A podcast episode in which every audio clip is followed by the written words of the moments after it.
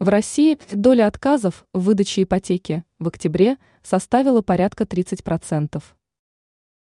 Теперь с уверенностью можно сказать, что ипотечный бум в Российской Федерации подошел к своему концу. Не последнюю скрипку в этом сыграл Центральный банк РФ, который начал ужесточать условия выдачи ипотечных кредитов.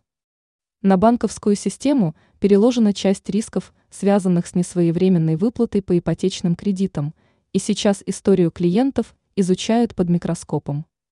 Все ужесточения направлены на то, чтобы на рынке жилищного строительства не надулся ипотечный кредитный пузырь, когда заемщики не смогут обслуживать взятые кредиты.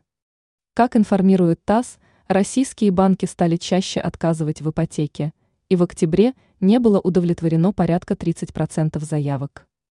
Ранее без колебаний банки одобряли порядка 90% заявок, сейчас после дополнительных проверок процент снизился до 70%. И в основном кредиты продолжили выдавать заемщикам, которые готовы были внести первый взнос в строительство из собственных средств более 35%. Чем закончится эта патовая ситуация, пока непонятно, но по новым правилам кредиты россияне берут неохотно, и кажется ипотечный бум на этом закончился.